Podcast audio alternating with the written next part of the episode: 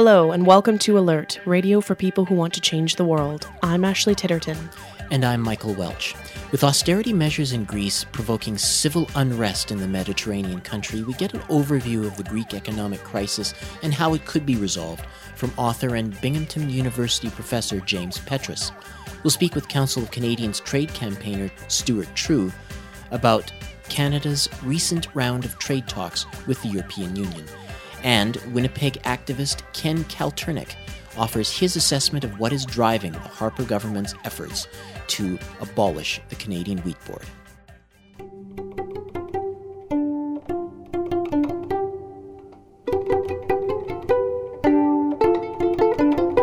Here are the alert headlines for the week of October 27, 2011. New Democrat leadership candidate Brian Topp has come out in favor of taxing the rich, calling tax benefits for the highest income Canadians a misplaced priority. Topp also wants to raise corporate tax rates and has not ruled out an increase in the sales tax once the economy has fully recovered. Topp's primary leadership rival, Quebec MP Thomas Mulcair, was more cautious in revealing his thoughts on the issue, saying only, quote, We need a well thought out plan to make the tax code simpler and more progressive. Conservative Finance Minister Jim Flaherty said the wealthy do not constitute a large enough portion of the tax base to result in enough tax revenue to run the country. He called Topp's proposals dreamy ideas that are ultimately nonsense. Colonel Gaddafi, the former Libyan head of state who was ousted from power earlier this year, died after the city of Sirte fell to rebel forces on October 20th. His death sparked jubilant celebrations amongst his critics both across Libya and the world. However, both the UN and Amnesty International have called for an independent inquiry into the circumstances surrounding his death, after footage was broadcast suggesting that Gaddafi was first captured alive, then shot and killed. Questions also remain about the future of Libya, which Gaddafi had ruled for the last 42 years and is now being led by the National Transitional Council. The Conservative government has announced legislation to end the long gun registry, legislation which is certain to pass this time around, with the Conservatives now holding a majority of seats in the House of Commons. Conservative MP from Manitoba, Candice Hoeppner, the Parliamentary Secretary to Public Safety Minister Vic Toews, helped make the announcement. Hoeppner famously championed a bill to end the long gun registry two years ago before it was narrowly defeated. Those are the alert headlines for the week of October 27, 2011.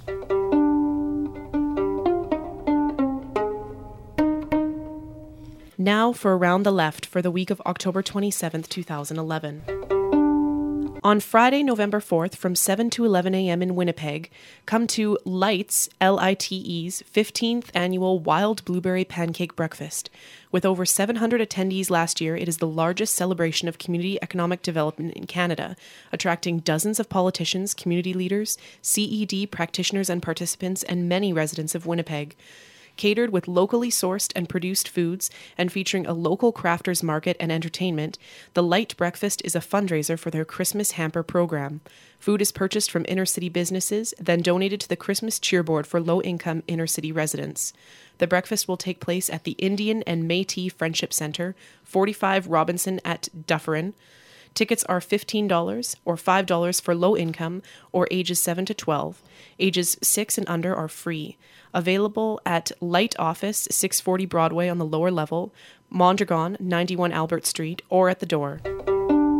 The second Indigenous Assembly Against Mining and Pipelines is being planned for November 4th through 7th at various locations in Vancouver Coast Salish territories.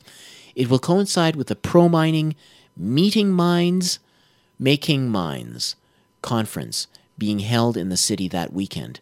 There will be demonstrations and panels. For specific events, locations, and times, search for the Indigenous Assembly Against Mining and Pipelines event on Facebook. The CCPA presents Stephen Lewis and Michelle Landsberg as the featured guests for this year's David Lewis Lecture. The lecture will take place at 7 o'clock p.m. on November 3rd at the Trinity St. Paul's Center in Toronto.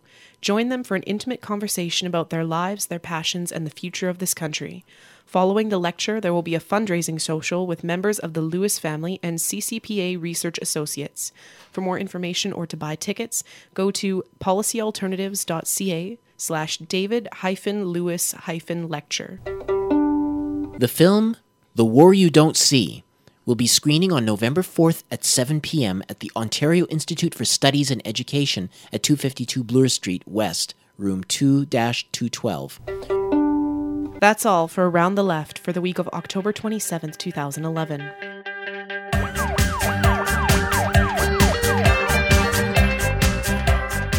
Governments in the Eurozone have been struggling desperately to manage a continent wide debt crisis which threatens to engulf countries like Italy and Spain.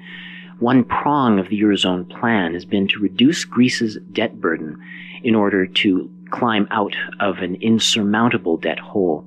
Austerity measures imposed on Greece, however, have not been popular with the Greek citizenry. To help us better understand the, gr- the bind that Greece is in and uh, where they go from here is James Petras.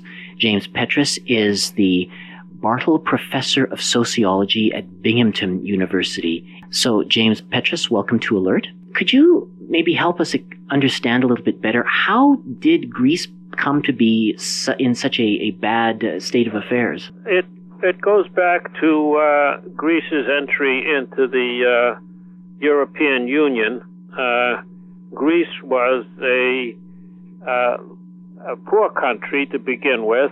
It had uh, virtually no manufacturing to speak of, uh, backward agriculture, highly dependent on tourism, uh, and uh, as a result, in its entry to the European Union, wasn't in a very competitive position.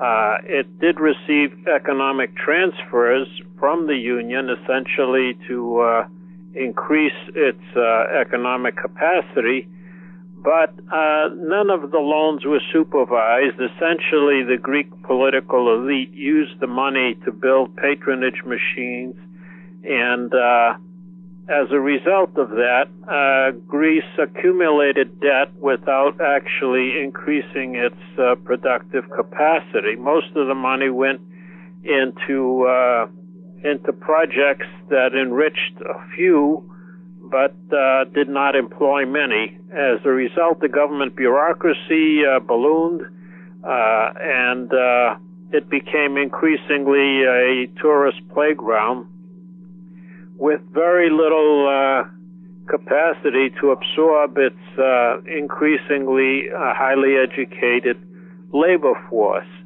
Uh, on top of that, uh, Greek politicians were extremely corrupt.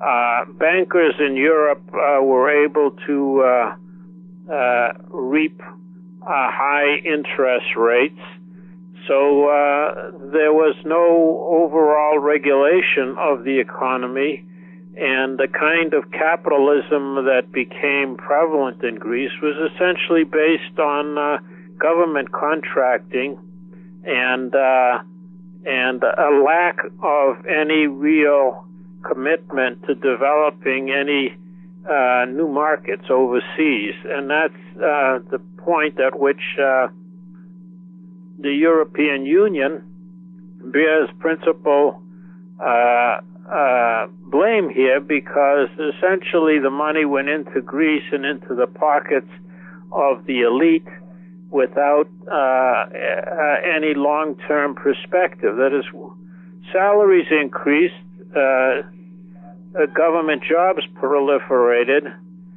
bankers collected their interest, and it was just a matter of time before the downturn in the economy uh, blew this uh, system up. Greece accumulated debt. They, they, the Greek government cooked the books uh, uh literally in the sense that uh, they invented the data on uh, growth, on exports, on earnings, on revenues, about five times greater than what they really were as a result, when the crisis hit uh, under the uh, uh, socialist uh, government, uh, it was not able to uh, find the resources to repay the debt, and therefore it began to cut social programs, and that led in turn to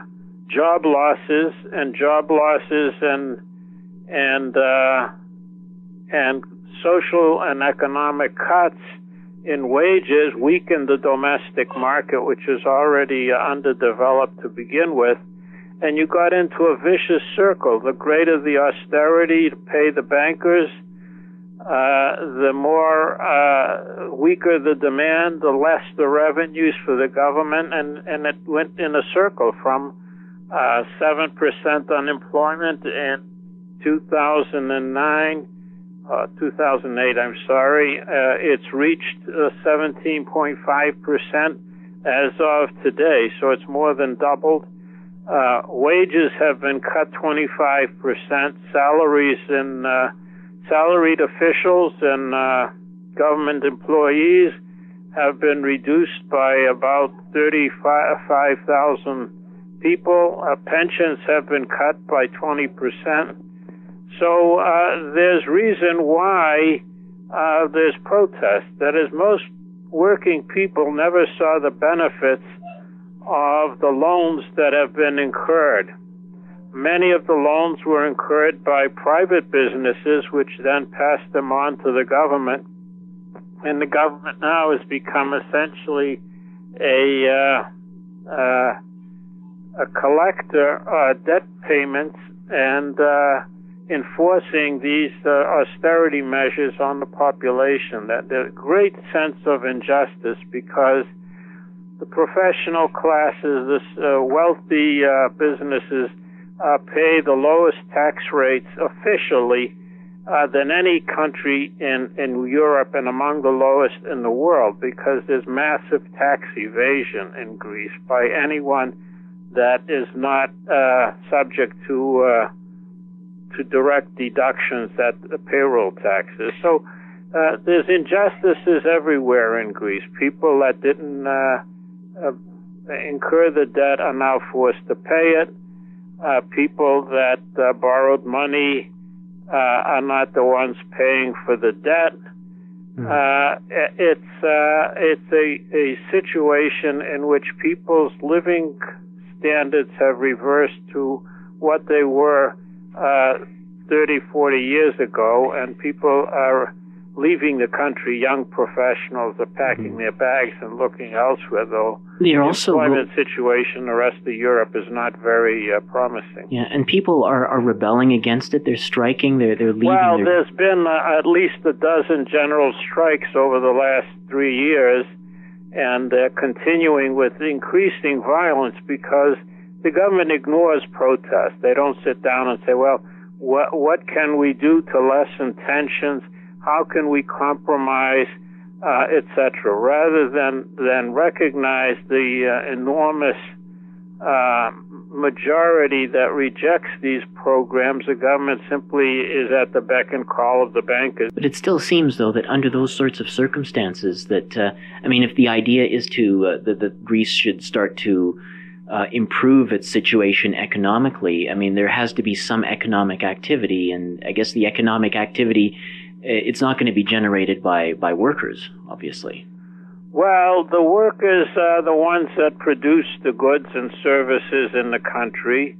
Uh, you have a capitalist class that has in, in, enormously benefited from government hand, handouts and uh, European transfers. Those no longer function. So businessmen are, are going bankrupt or taking their money out of the country. Uh, uh, some of them are holding bonds on the government. They're going to lose out because the government's not, not in a position to keep meeting these bond payments. Uh, th- there's prognostication of about a 10 year crisis in Greece. That is virtually no growth, no development, and uh, a, a long-term slide in living standards. That's that's the forecast for Greece, and and it's predictable because you cannot pay debts by squeezing the population because that undermines the source of revenues that would allow you to pay some of the debt. So instead of postponing or defaulting on the debt, restarting a, a growth process, and then down the line beginning some sort of negotiated payments of debts. Uh, they've done the opposite. They've uh, killed the cow that produces the uh, milk, and therefore there's no way that Greece can ever uh, repay even the interest on on the loans. So, uh, what then is the uh, what would be a better strategy for uh, well, rescuing Greece? Well, the strategy is not... what took place in Argentina in uh, in in the uh, early part of this decade. They defaulted on their debt. They uh, clamped down on the financial speculators. They increased taxes on the wealthy. They oriented their economy toward producing more more efficiently and uh, they simply uh, wrote down about uh, 80% of the debt and began pay- paying uh, five years later uh, about 20% uh, of what the original debt was. Now they were cut off from financial markets; they couldn't borrow, but they became self-financing and have been growing at 8% since 2003, with a very small a decrease in 2009 because of the world recession of less than 1%, but they bounced back this year. They're growing at about 8%, and their future is very bright. Big trade surpluses, uh, social spending has tripled over the last few years, uh, and instead of uh, creating poverty, they're reducing poverty. Mm.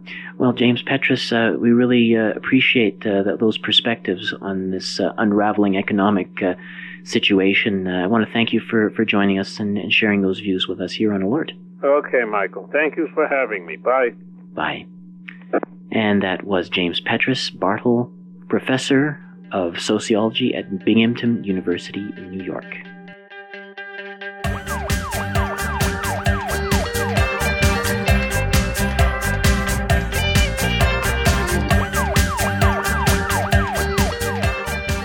Farmers and farm groups have been staging rallies and demonstrations across all three prairie provinces in response to the Harper government's plan to remove the Canadian Wheat Board's monopoly over wheat and barley sales. Farmers voted recently in a plebiscite in which the majority expressed their desire to maintain the single desk. The Conservatives, meanwhile, have not, no intention of altering their plans for the CWB. What is behind their determination to alter this decades long institution? To help answer these questions, we're joined in the studio by Ken Kalturnyk. Ken Kalturnyk is a Winnipeg based activist, and uh, he will be speaking shortly on the, the, whole topic of class interests behind the uh, Canadian Wheat Board uh, plans by the Conservatives. So, uh, Ken Kalturnyk, welcome to Alert. Well, thanks, Michael. Nice to be here. Okay, so could you, first of all, address some of the the talking points of the conservatives. They say that this is really about you know freedom for farmers who who choose to go outside the the single desk, and you know, it's about liberty and, and freedom and, and so forth. Is there anything to that kind of logic in your view? Uh, no, it's just to cover up whose interests they're really serving, uh, which is the the grain monopolies, Cargill, uh, ADM, and um, Monsanto and the railways, for quite frankly, that they those interests have been pushing since the 1940s to get rid of the wheat board. They they don't like having farmers united, having a cooperative uh, marketing agency, and because it uh, limits the the amount that they can squeeze them in terms of of prices. Mm-hmm. So, if this pressure has been applied uh, for you know going back to the 1940s, I mean, what are some examples of ways in which they've tried to uh, get their way? Has it been to, to try to simply remove the monopoly? And well, they've been uh, lobbying government on and off since then. Um, in fact, the, the first time there was a, a wheat board was just after the First World War. It lasted for a year and then was disbanded because of pressure from the railways and the and the grain monopolies. Um, they've been they've been trying in various ways, and particularly since uh, the advent of policies of neoliberalism, they've stepped up the pressure. And in the '90s, there was a lot of pressure to, um, like, use the WTO and and various trade agreements to uh, force the government to disband the wheat board. And so the the question that occurred to me is why have they? I mean, they have a lot of economic clout and political clout.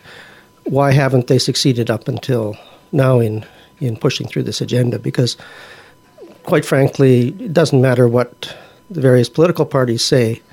Uh, for a long time, the federal government has been willing to sacrifice the wheat board, whether it's a liberal government or a conservative government. So. Mm. Well, you say that for, for a long time they, they've been there's been a willingness to do that. What has been the uh, the obstacle up till now? Well, it seems to me the obstacle has been the political pressure of small farmers. Uh, they've been fighting to to save the wheat board. Uh, I mean, the, the, other the other factor is that the wheat board is very very good at what it does. Um, it's probably unmatched internationally in terms of its expertise and its ability to um, to sell grain at a at a reasonable price for for Canadian farmers. So, you know, it's been very difficult for governments to to justify getting rid of it. So that's why the the conservatives have framed it in terms of freedom of choice and all these things that they they know as a fraud because they know that uh, from past experience that a wheat board without a monopoly simply can't survive. Mm. Now, is it possible that there may be some farmers that, that could benefit from this, uh, uh, the dismantling of the wheat board, especially some of the, the vocal ones that uh, that voted against uh, or voted well, against the uh, monopoly? I'm sure there are some who have already profited from it because uh, there there have been um, claims that that some of the spokespeople, at least for the anti wheat board uh, campaign have actually been financed by uh, by Monsanto and Cargill and others in the railways. Excuse me. But um, I'm sure that in the short term, uh, bigger farmers hope to see some benefits from it, and, and possibly will in the short term, uh, in terms of uh, uh, basically wiping out small farmers, and then expanding at their expense.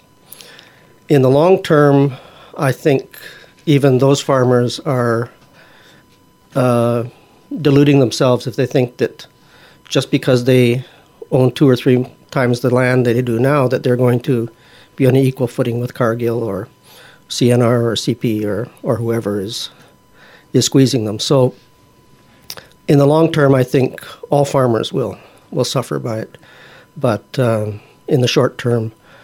There are some uh, bigger, wealthier farmers who hope to profit from it by gobbling up their neighbors, basically. Mm-hmm.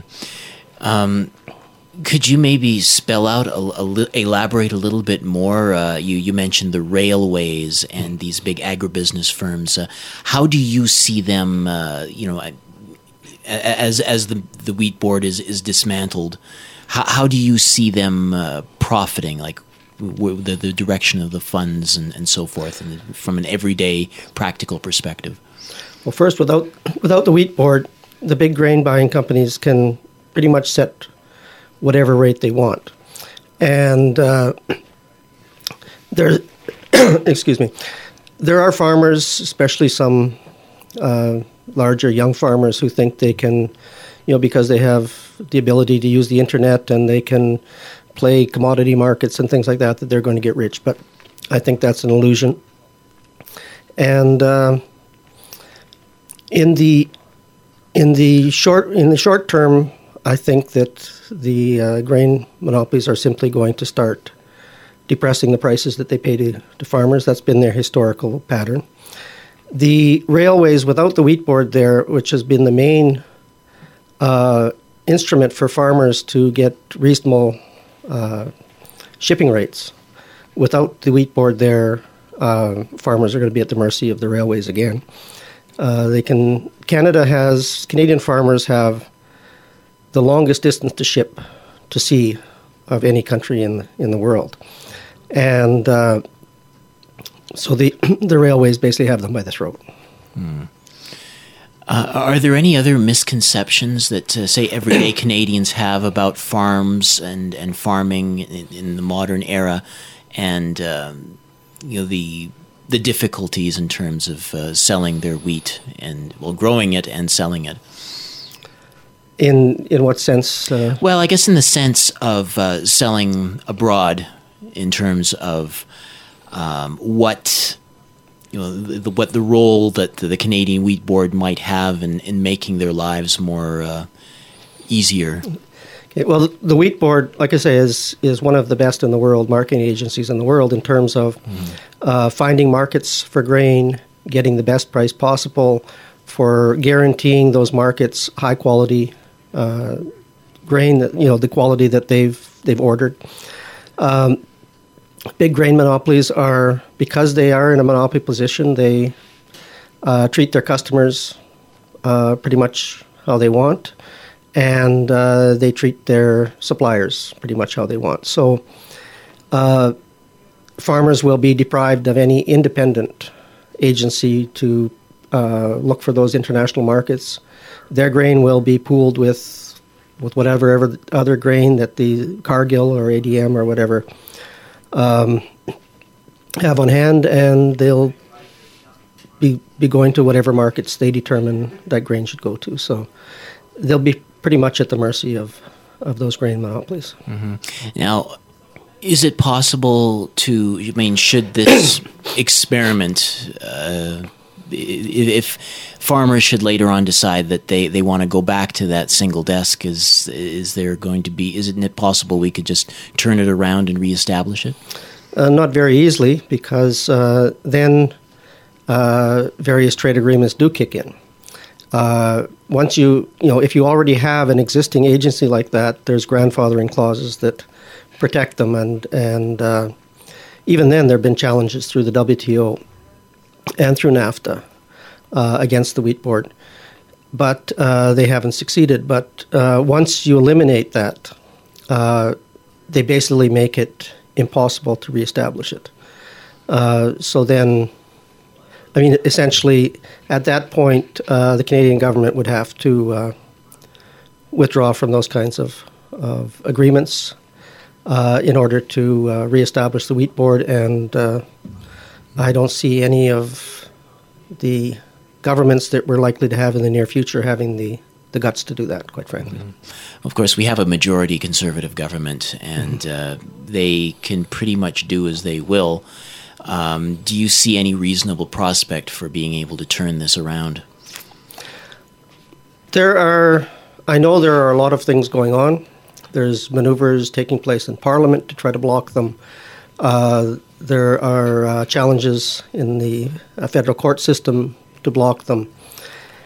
And um, I mean, hopefully, one or more of those uh, tactics will be successful in the short term. But I think, uh, in my view, in the long term, because the economic base of small farmers is collapsing so rapidly, that even if the wheat board is saved in the short term, in the long term, unless farmers change their basic attitude towards the the way that farming is carried out in Canada, unless they form producer co-ops where they pool their land and and their capital and their labor. Uh, there's no way that they can compete with the large farmers and uh, or with the, the various agribusiness companies. Okay. Well, Ken Kalturnyk, I want to thank you for providing us with that rather timely perspective and uh, in advance of your coming talk at uh, Aqua Books. Um, certainly look forward to uh, hearing uh, what's discussed at that. Uh, at that event. So, thank you for joining us on Alert. Uh, thank you for inviting me. And that was Ken Kalturnyk. He is a Winnipeg based activist.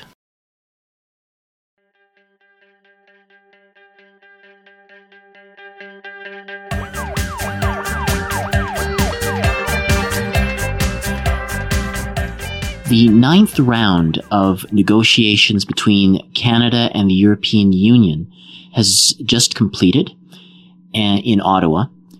And uh, there's been uh, some contention with regard to uh, what exactly was discussed, what's on the table, and what the future, what lies in the future for this uh, free trade agreement. Joining us by phone is Council of Canadians trade campaigner Stuart Trew to talk about the past week of negotiations and, uh, you know, what what are the prospects of this deal uh, going ahead. So, thanks uh, for joining us again on Alert, Stuart. Oh, thanks, Michael. Okay, so Stuart, first of all, I wonder if you could just talk a little bit. There was a, a press conference that took place last Thursday in which the, the trade minister spoke but didn't say anything. And uh, journalists were apparently kept a little bit uh, uh, mum about the details. Maybe you could explain. Uh, this was a somewhat unusual press conference, as I understand it. Yeah, I mean, it did sound very odd. Uh, you're right. I, I know what was reported in Embassy magazine, which was, I think, the only uh, source to kind of talk about what went down. But essentially, um, essentially, the minister, uh, International Trade Minister Ed Fast, invited journalists to come down and get an update on the status of the negotiations. And there was a big announcement. Apparently, um, services and investment offers have been exchanged, and so uh, we were expecting this to happen. Um, they brought in the European and Canadian lead trade negotiators to to brief the media on this. And uh, apparently, after the briefing, uh, the government came back into the room and said, "I'm sorry, you're not allowed to attribute any of this to either of the negotiators." So, so just you know, try and write your articles without actually mentioning what you've just heard today from these negotiators. So, I, I mean, that was quite incredible uh, to me, uh, considering that these uh, negotiators, at least the Canadian negotiator, quite frequently briefs uh, NGOs and academics and others uh, after each round, and you know we just print whatever he says online. So I, I, was surprised to see that the media was being told not to print anything that they heard that day. Mm. Well, we know that these negotiations have been somewhat secretive to begin with. Um, could you maybe comment or, or speculate even on, on what concerns the Canadian government has about uh, you know, scrutiny of this deal?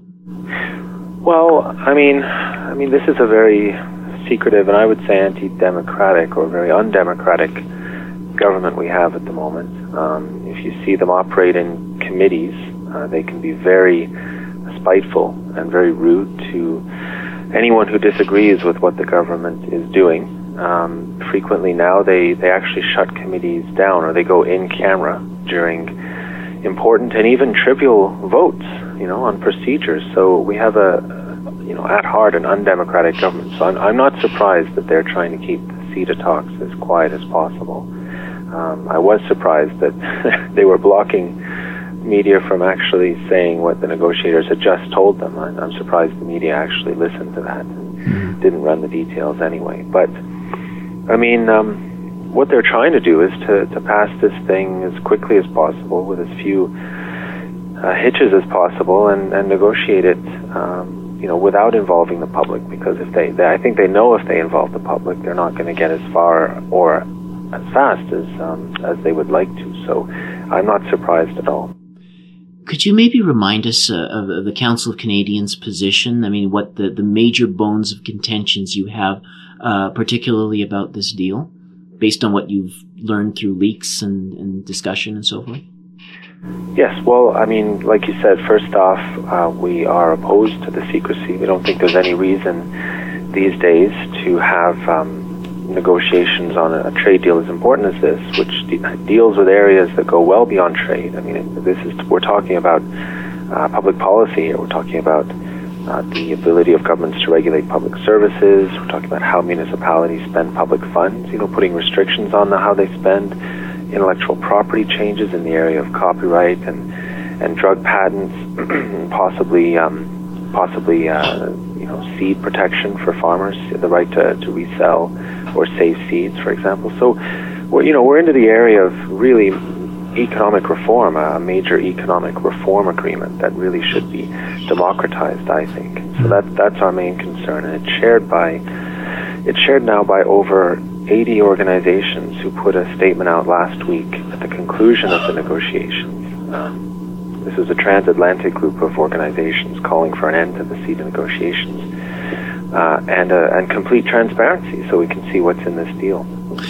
But uh, um, uh, beyond that, if, if we do get into the specifics, the Council of Canadians, in particular, among these 80 organizations, the Council has focused on uh, the effect this might have on, on water. For example, we know that the European Union would like to include drinking water services in its uh, in the deal. So basically, they would like to encourage the creation of a of a competitive market for water services in Canada, drinking and sanitation. And so we're going to see more privatization of our public water systems under CETA. We're concerned about the procurement chapter, which um, has been very controversial among among this among the news articles, I should say, about CETA. Procurement comes up a lot because it, it really is about municipal governments and how they spend public money and making sure that uh, CETA would actually would actually ban them from applying uh, local preferences or local sustainable development conditions or other uh, local development conditions on public spending.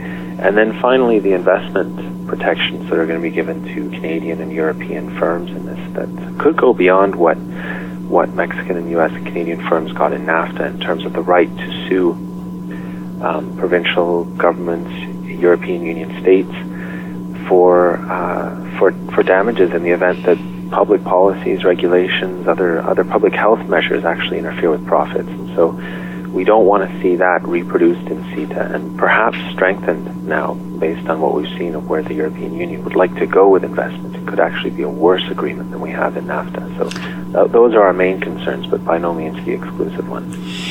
Stuart, do you uh, have any indications of uh, points of uh, contention between the Canadian and European Union negotiators? Anything that could possibly sink the deal?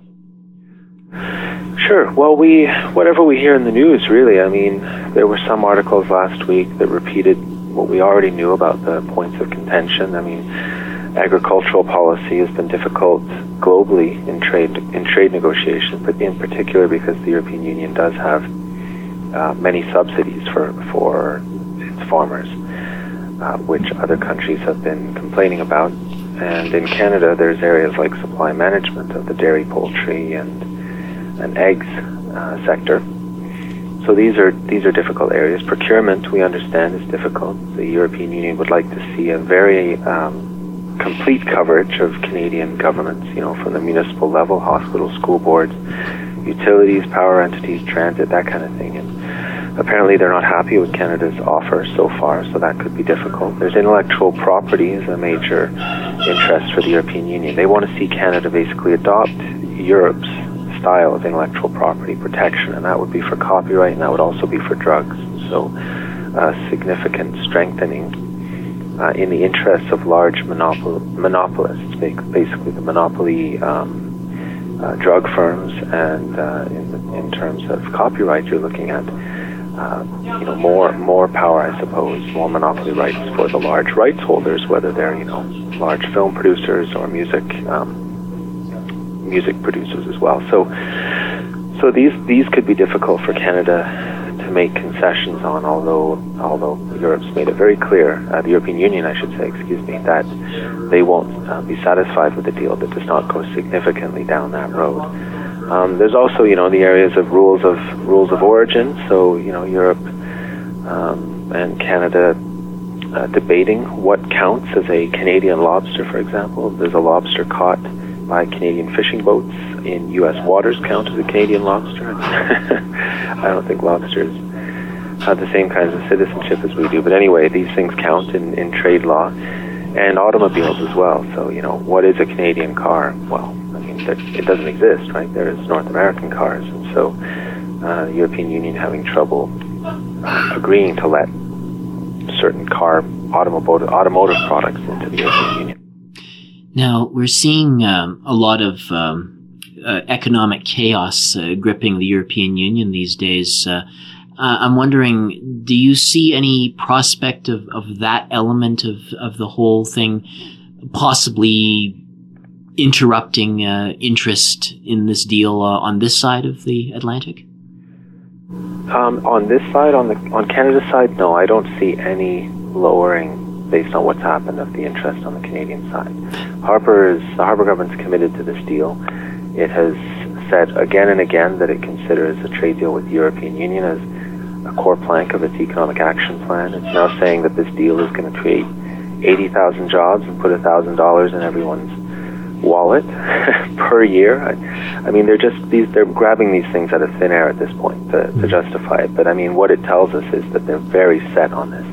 I think where you might see interest waning, however, is on the Europe, European Union side. And there were articles recently uh, suggesting that some European Union member states or officials in those states would like to put the Canadian negotiations on the slow burner while they deal with what they consider more important trade talks, for example, with India or with uh, uh, or with um, Latin America. Mm-hmm. And so, you know, I think there. I think you're right when you say uh, there are areas where the trade talks could fall apart on their own. I think what we're going to be trying to do with the Council of Canadians and the Trade Justice Network is going to be uh, is going to be creating the the public opposition, basically fostering public opposition to this deal, which I think is growing. Which I think we saw this month. It's growing, um, and if there's no appetite for a trade deal, then it's going to increase the chances, I think, that, that uh, the negotiations could fall apart. And I don't think this would have in any way a negative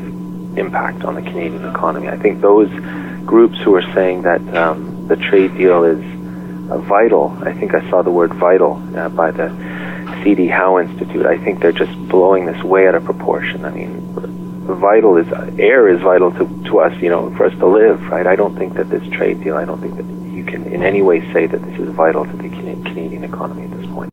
Okay, finally, Stuart, could you maybe just, uh, you do you have any message for uh, our listeners? Uh, anything that they might want to do to uh, um, address the concerns you have about CETA?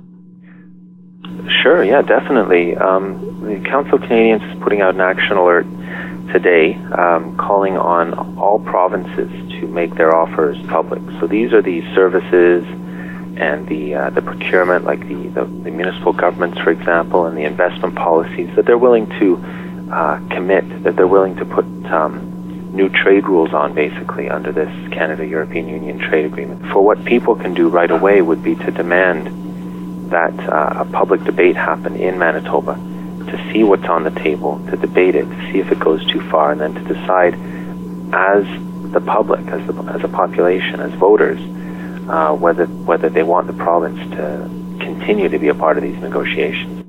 Okay, thanks again, Stuart, for joining us on Alert and uh, sharing those perspectives with us. I appreciate it very much, Michael. Thanks.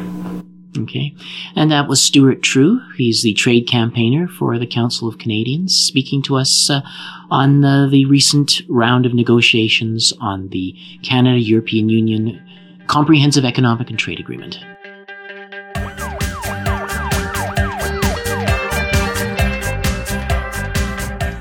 Hi, this is Mitch Podolak. This is Music as a Weapon, and today we're going back to 1937, 1938 to the Spanish Civil War, and we're going to listen to some great pieces of music. I'm very familiar with Pete Seeger's album, and I've had that album since I was a little kid. And when I began to research this a little bit, I found a whole bunch of new songs that I'd never heard before. To start with, here is the Fifth Regiment.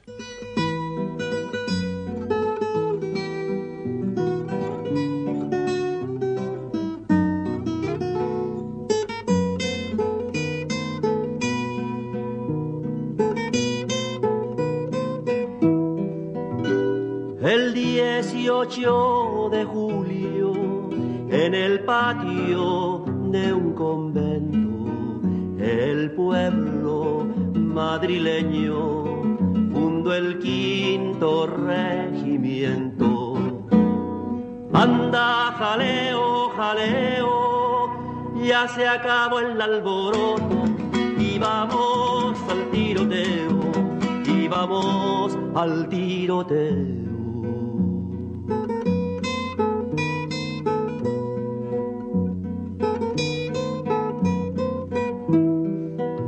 Con lister y campesino, con galán y con modesto, con el comandante Carlos, no hay miliciano con miedo. Anda, jaleo, jaleo, ya se acabó el alboroto y vamos al tiroteo vamos al tiroteo.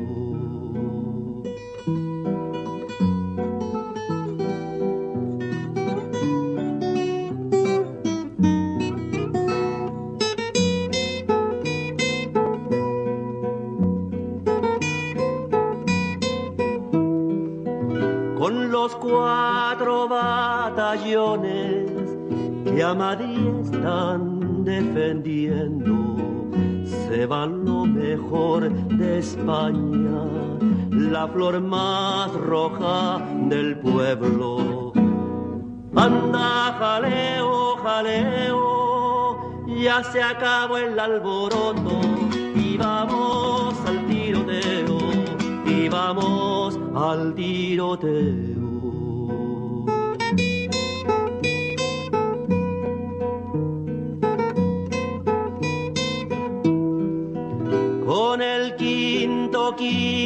Quinto, con el quinto regimiento.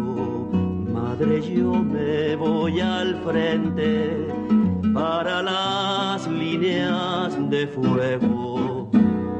Anda, jaleo, jaleo, ya se acabó el alboroto y vamos al tiroteo y vamos al tiroteo.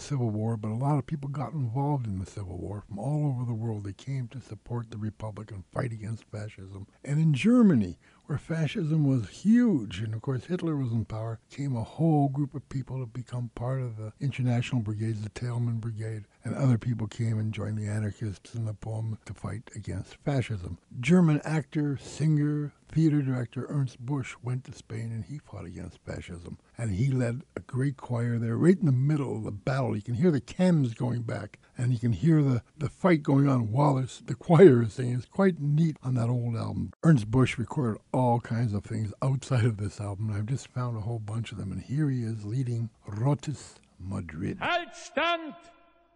Rotes Madrid! Halt Stand! Rotes Madrid! Halt Stand!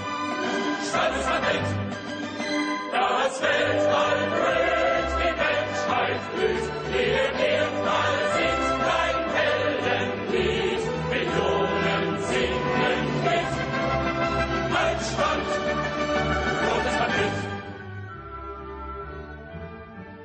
Schicken dir die Faschisten auch ihre Söldner ins Land. Sie alle werden zerbrechen an deinem Widerstand.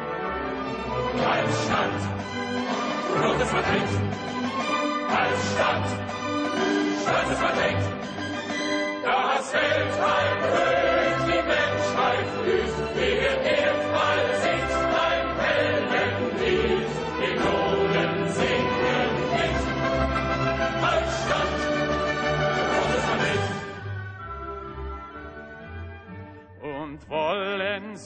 uns verwehren, an deiner Seite zu sein? Die kühnsten Kämpfer auf Erden marschieren in deinen Reihen. Halt Stand! Rotes Madrid! Stand! Stolzes Madrid! Das Weltall brüllt, die Menschheit blüht, ihr Erdball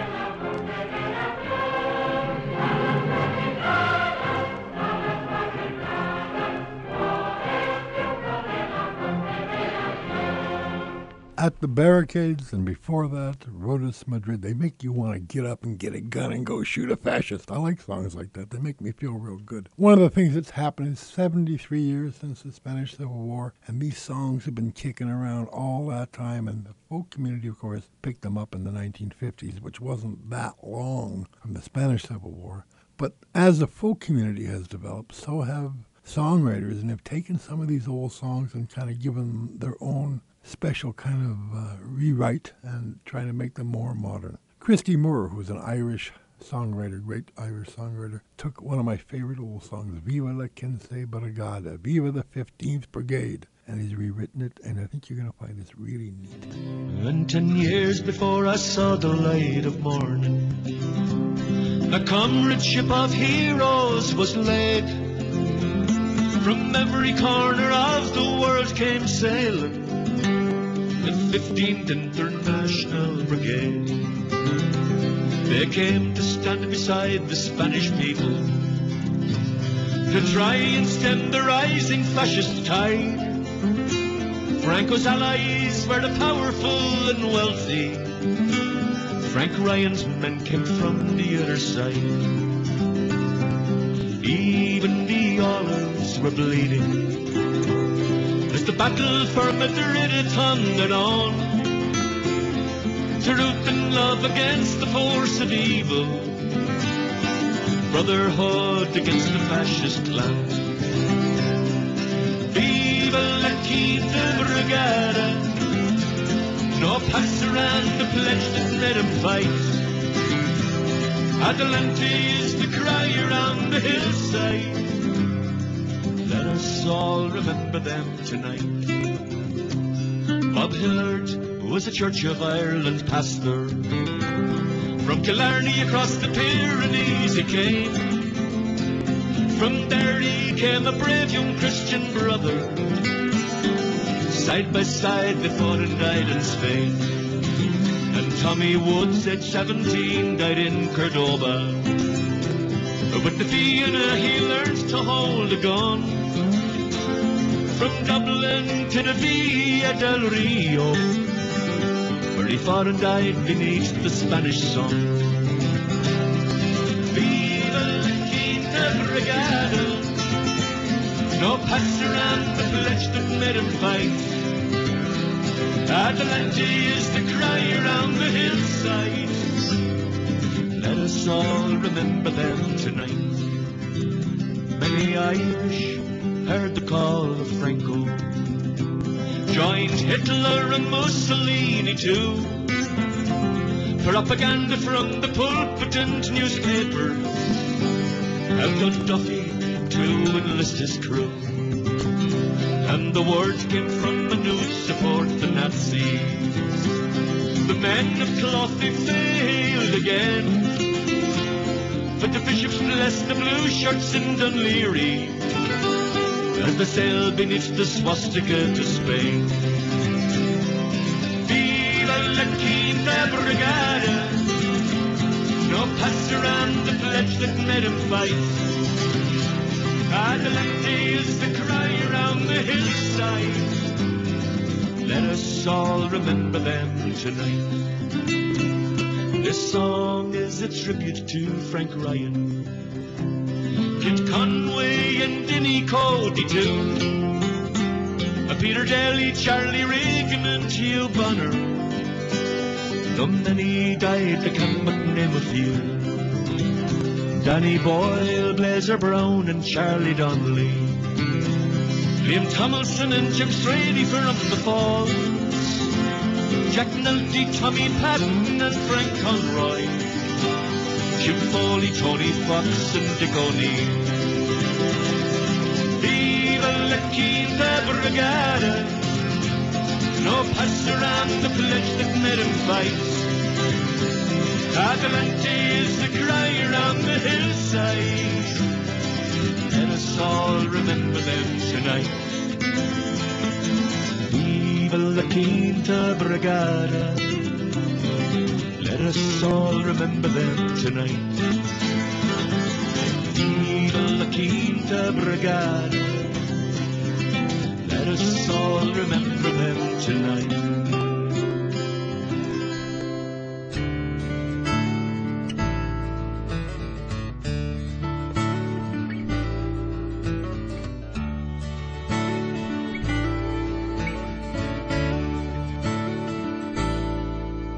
From the farms, from the cities, from every land came the Abe Lincoln Brigade. With a dream in their hearts gun in their hands, the Abraham Lincoln Brigade. No pass it on, no pass it on, so sang the Abe Lincoln Brigade.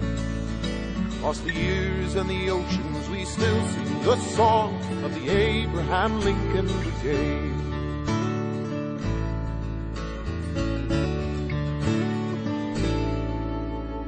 Cries from the cities, shouts from the hills, the Abraham Lincoln Brigade.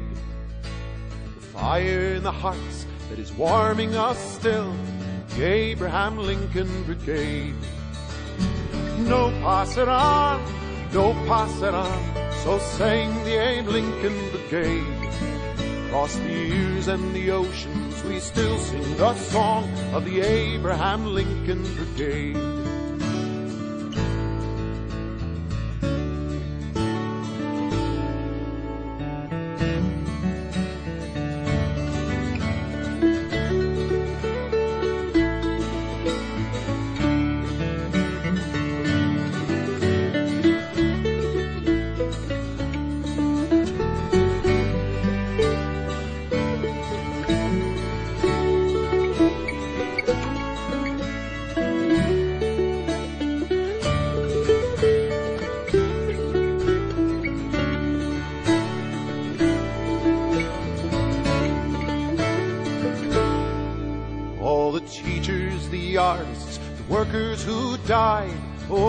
The Abe Lincoln Brigade. Their stories still thrill me. We work side by side with the Abraham Lincoln Brigade. No pass it on, no pass it on, so sang the Abe Lincoln Brigade. Across the years and the oceans, we still sing the song, of the Abraham Lincoln Brigade.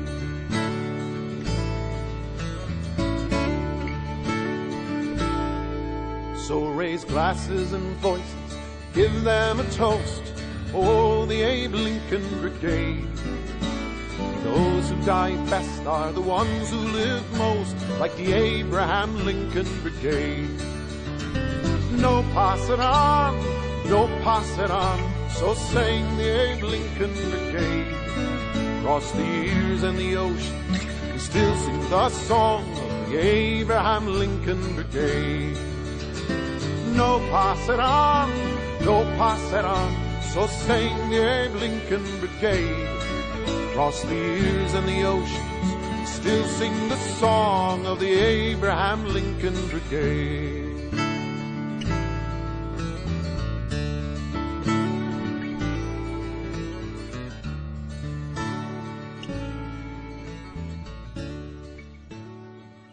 That was John McCutcheon with the Abraham Lincoln Brigade, and before that, Christy Moore with Viva la Quince Brigada. And that's it for this week, folks. Long live the memory of the martyrs who fought against this fascism in Spain. Solidarity.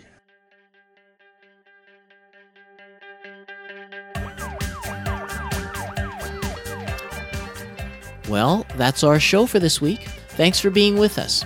We'll be here next week at this time. If you would like to send us a comment, write to alert at CanadianDimension.com. To hear this show again or to hear any of our past shows, go to the Canadian Dimension website and CanadianDimension.com and select Alert. The show is also podcast on rabble.ca. The executive producer of Canadian.